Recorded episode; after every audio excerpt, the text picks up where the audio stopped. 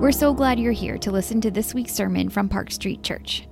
Park Street is a historic congregation located in the heart of Boston.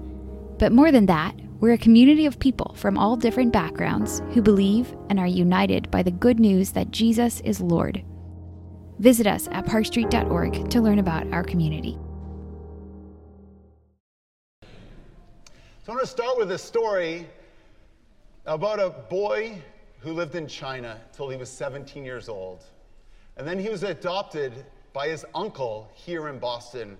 So he came to Boston. His name is Charlie Song, or Charlie Sung. Does anybody know who I'm talking about?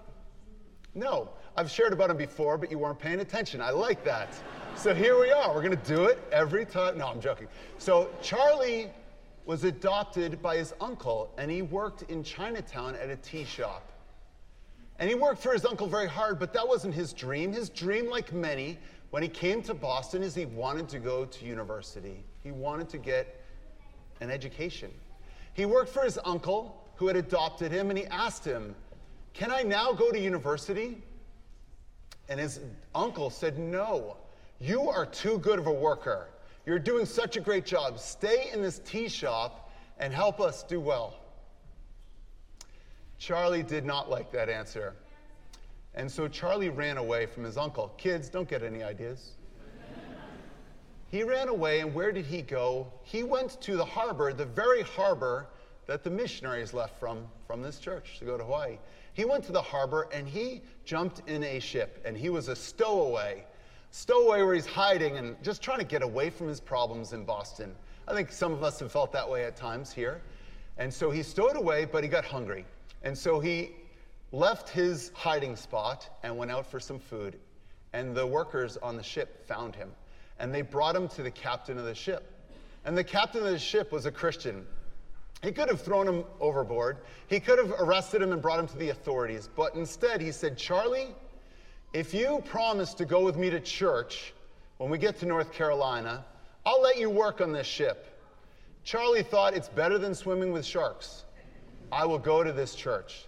So he went to the church, and over time, he got to know the gospel, the love that God has for us in Jesus. And this gospel touched Charlie's heart.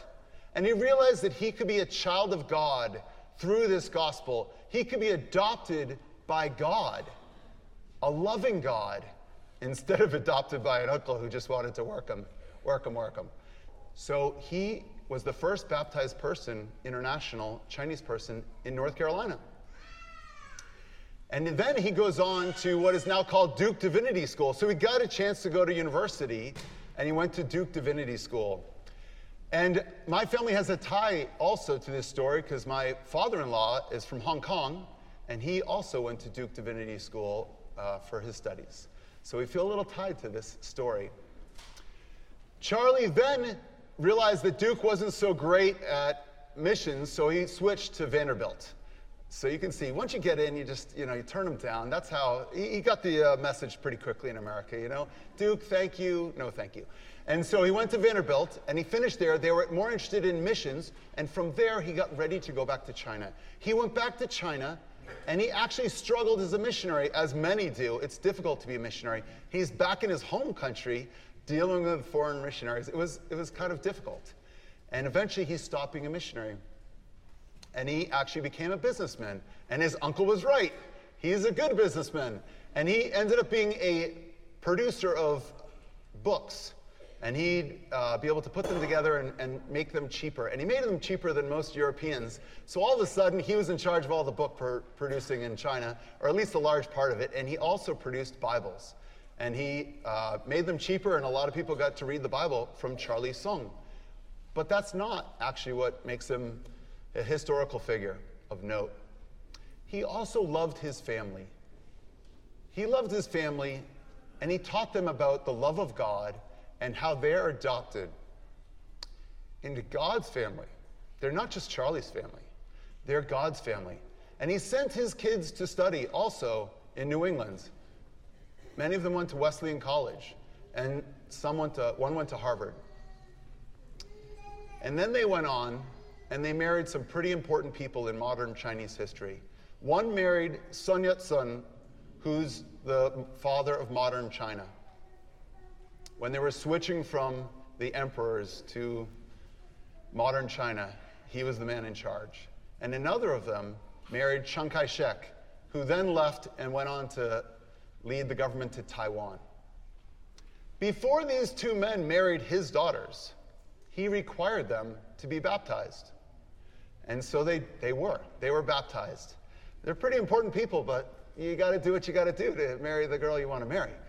So I got to go to Nanjing once when I lived in China, and I got to see the tomb for Sun Yat sen, and I got to see it, and I was reading, it's translated in different languages. I was reading it and trying to understand wow, the things I'm reading here are quite different than what I would expect from a traditional Chinese man.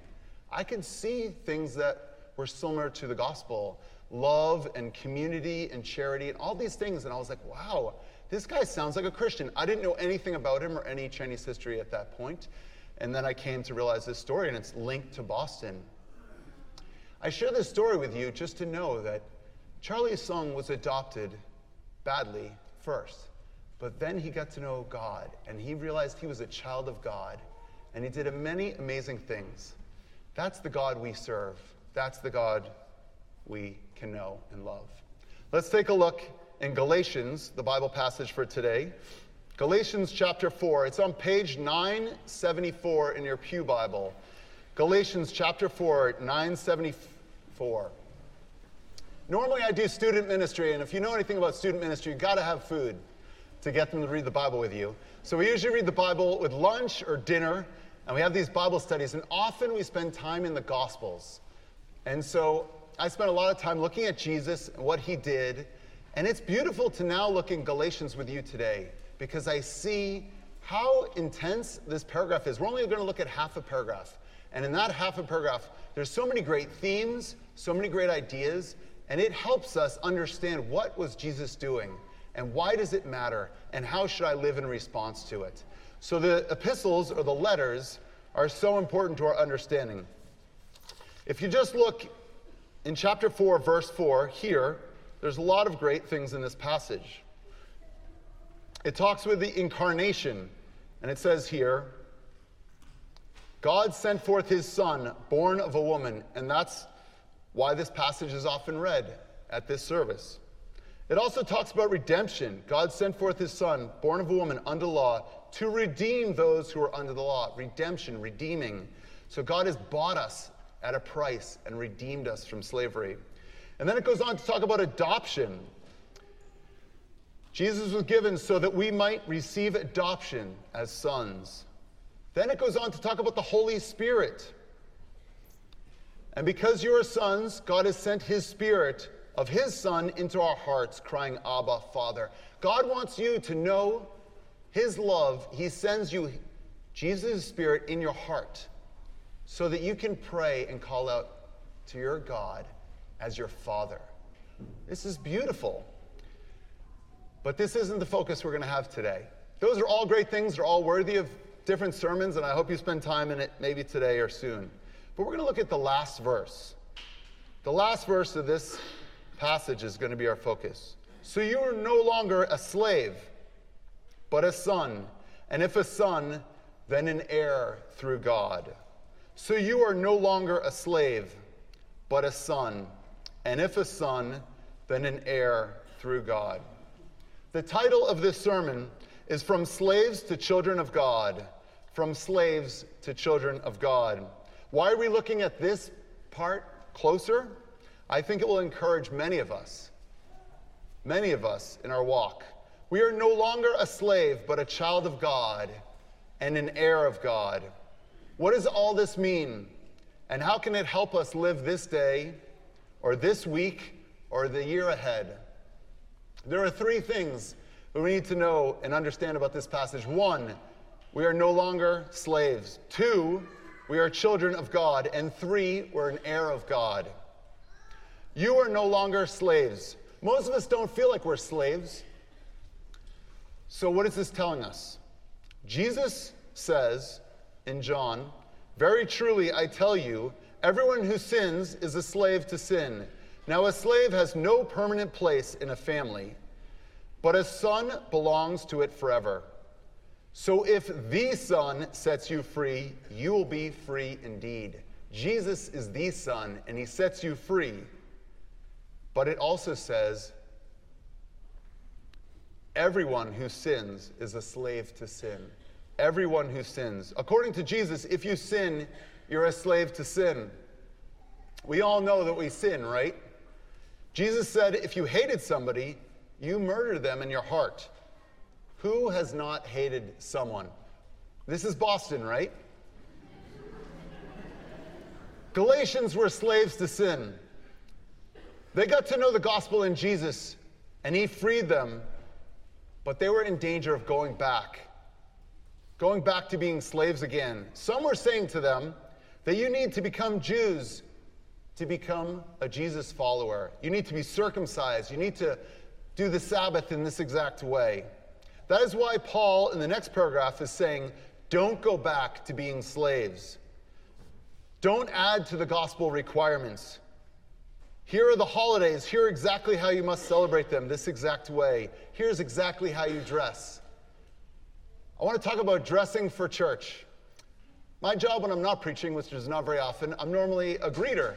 And I greet at the front door, and I get to open the door for you because I think if you go to a fancy restaurant or a fancy hotel, there's a man there usually to open your door. And I feel like if you're coming to God's house, the door should open for you. But I also get a chance to observe what you're dressing and all this jazz, and it's kind of fun. I say hi. And I love this church because some people dress in a fancy attire. They want to show God honor. And I love that. That's beautiful. And those people are usually, you know, usually of the of the older clientele. And then the younger people, they often want to emphasize uh, God's love and, and grace, and they dress down and they chill out. And that's how student ministry is. And I normally am not wearing ties and such, and they come in in jeans and such. And I love that. This church is welcome to both. My favorite, though, is when somebody in their 20s switches it up on me. And somebody in their 20s walks in with this three piece suit, and I'm like, wow, there's a kid taking it seriously. Or somebody in their 70s comes in real cash, and I'm like, all right, this person's friendly and inviting. And, I, and hopefully we're doing it at a love for God and love for our neighbor. And I think that's a beautiful thing, and that's what we want to grow in at this church. But sin is a real thing. And in Galatians, people were attacking the gospel and trying to add to the requirements of the gospel and tell them they must do this, it must be circumcised, all these things. And it's a big deal.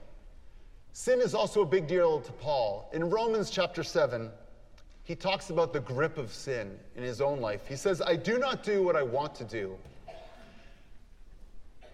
And what I don't want to do, this I keep on doing. That is a picture of struggling with sin. Paul struggled with sin. If he struggled with sin, it's a real challenge in our life as well.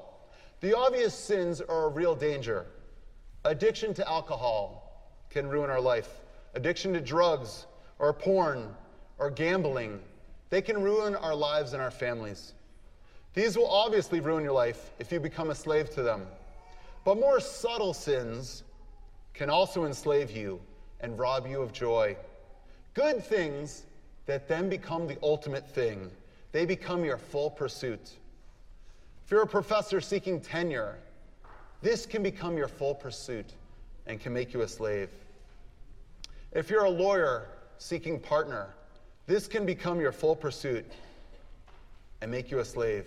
If you're a student and you want to get good grades so that you can then become a professor or a lawyer, this can become your full pursuit and make you a slave.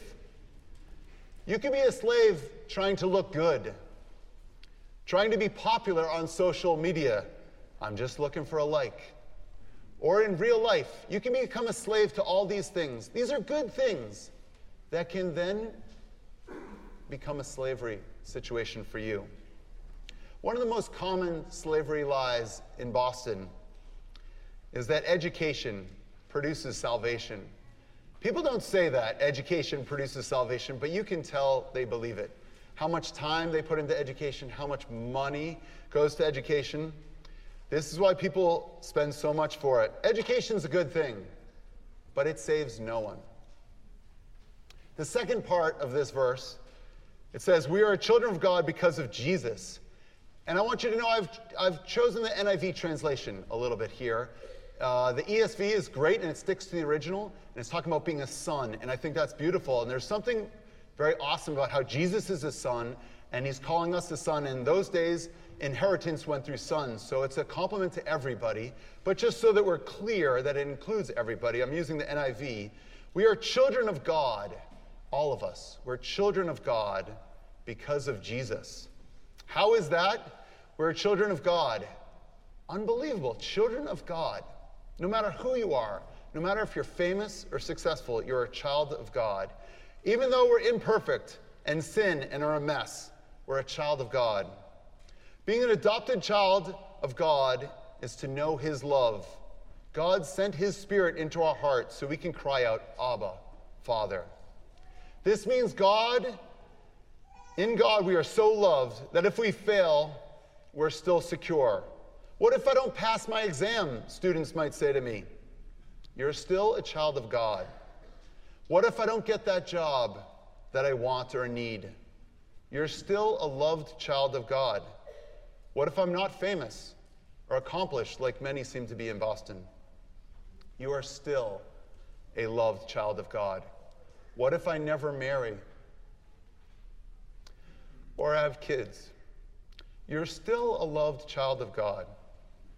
God wants you to know this and to experience it in your heart.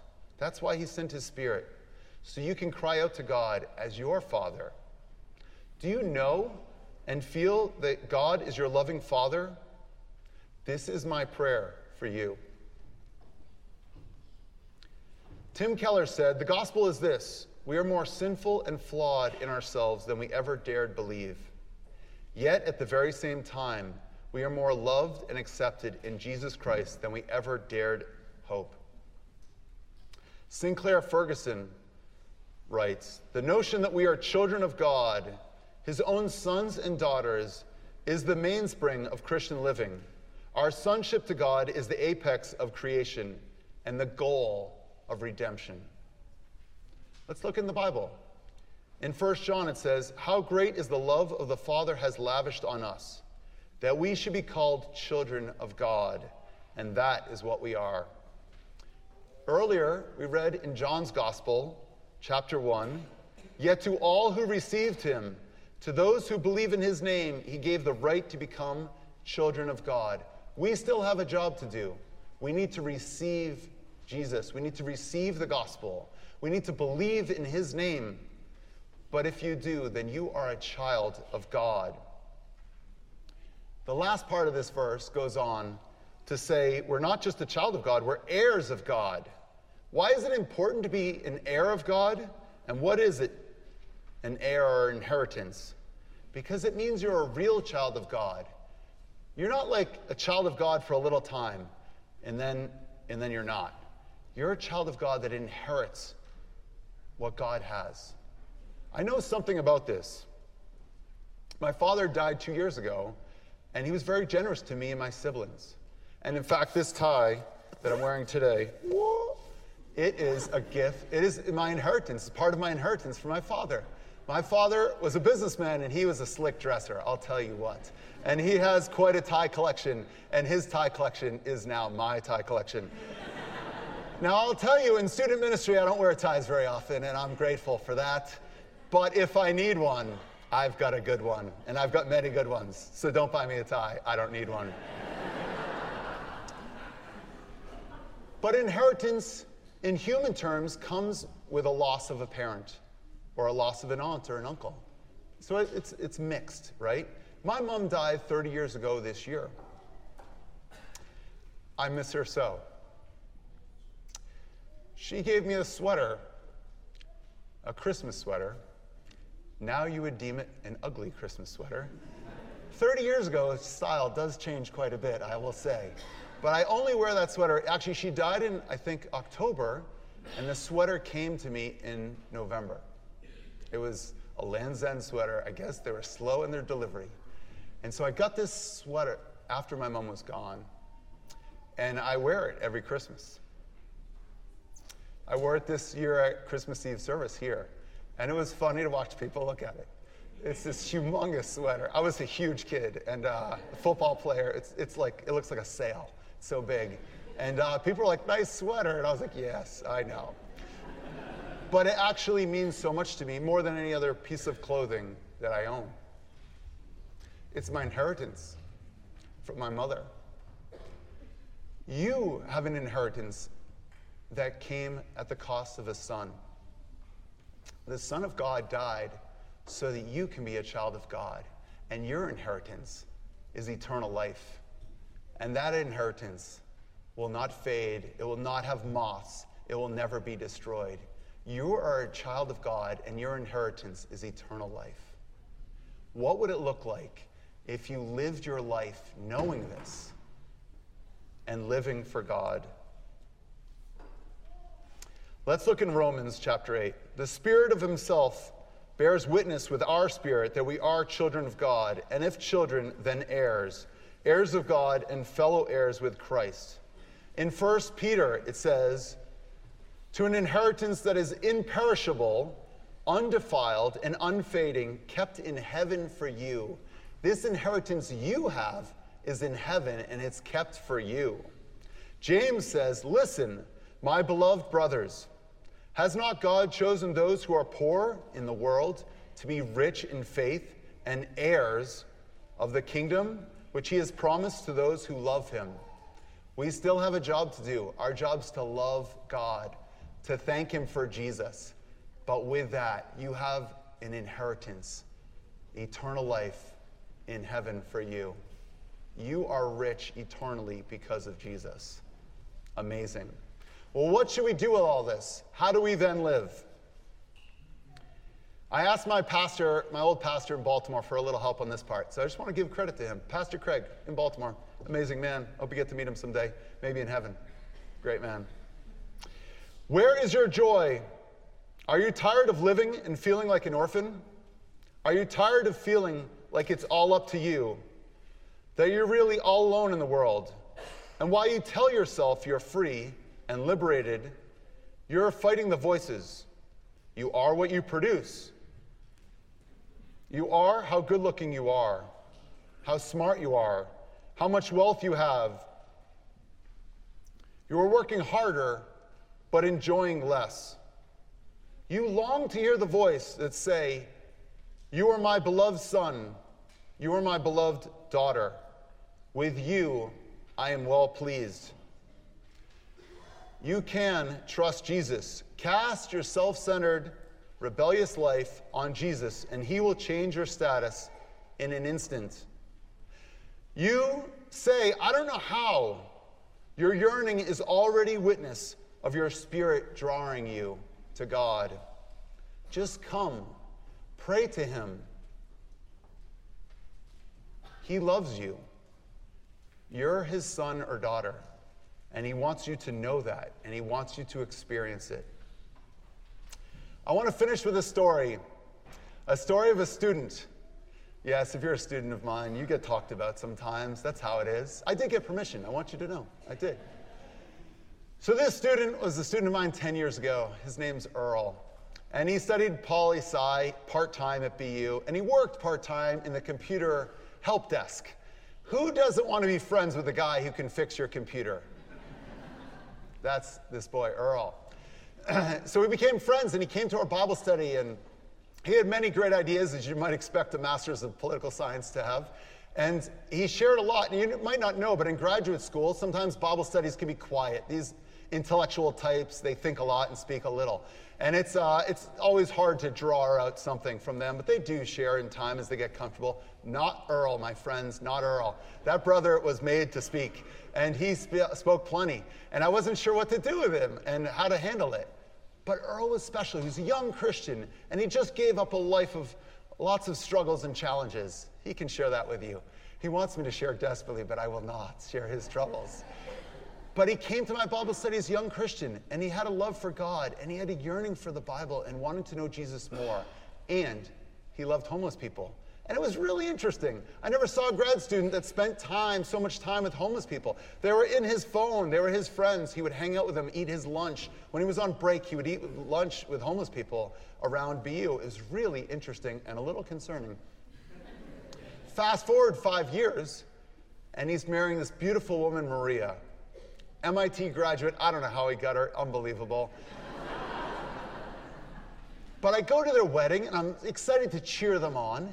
And I'm sitting in the back of the small church it was in, and who's next to me? Homeless people. I've been to many Christian weddings at this point. This is, including my own, this is the only time I've seen homeless people at a wedding. It was amazing, and it made perfect sense, because that's who Earl was. Earl loved homeless people, and they were at his wedding. But I assure you, it was not Earl. It's God's love in Earl. Fast forward five more years. Earl's wife, Maria, the amazing genius MIT one, now works at this church and helps out with, uh, she directs the homeless ministry. So amazing. And who comes along with Maria? Of course, you, you get one, you get them both. You get Earl. And Earl's there. If you ever come and help out, Thursday night they have homeless ministry in the basement of this church, or Saturday mornings. If you ever come, and I invite you to come, watch her, Earl, watch what he does. It is unusual. Every homeless person is greeted, it, not every, but many of them who have come once or twice. He knows their name, he greets them by name, and he gives them a big Italian American hug. And they seem okay with it. It's amazing. Earl, where are you? Earl, please stand up right here. Earl.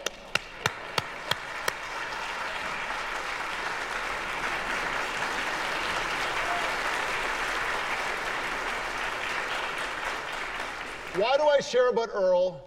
I share about Earl because he's not going to be in the newspaper. He's not going to be famous for doing this, and that's not why he does it. I know him well. This past year, a year and a half ago, he said, I want to. I want to do another ministry. He's, he's continuing with his homeless ministry. He just wants to add to it. You know, these overachiever types. And, uh, and I was like, okay. And he said, I want to do a soccer ministry. International students that I, I, bring from BU, and then refugees from Afghan refugees. A lot of people in this church have loved Afghan. And so they play soccer on Saturdays, and Earl loves soccer. Don't get him started. He'll tell you all about Liverpool, blah, blah, blah, blah, blah. And so there's this soccer ministry now that Earl also helps with, and it's a beautiful thing. But I assure you, as I share about Earl, and as I share about Charlie Sung, it's really not about Earl, and it's not about Charlie Sung. These are examples of people that have been filled with God's love, and they know it. And they know they don't deserve it. And so they're happy to share with others who are in need. Charlie shared with his family Probably thought he would never be famous, and in some sense, he isn't. But everybody knows his daughter, not everybody, but everybody knows Chinese history, knows of his daughters. They're the famous ones. The three Song, they call it a Song dynasty, his family. That's kind of funny. Uh, his, his kids are that influential. Earl, Earl loves people for a long period of time, people that are difficult to love, and it's amazing to see. And they love him back. Trust me, they're his friend too. It's not a one, one way street. And I share these stories with you, not telling you that you need to be Earl or you need to be Charlie. No. But I hope you sense that God loves you. And if God loves you and you're a child of God, He will do special things through you, whether it's in your family or among people around you, or even with those people who are in need, or even being a missionary. That's our God, and He loves you that much. I hope you open your heart up to Him. Let's pray.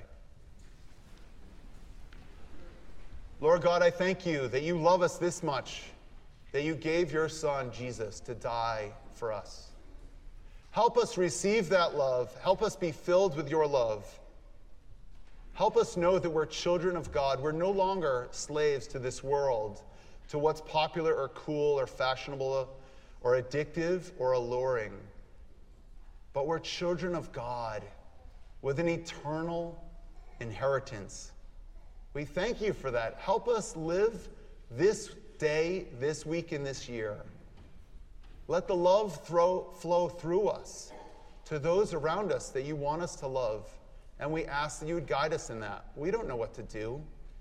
Guide us, Holy Spirit. Help us be full of your love and share your love with others. We pray in Jesus' name. Amen.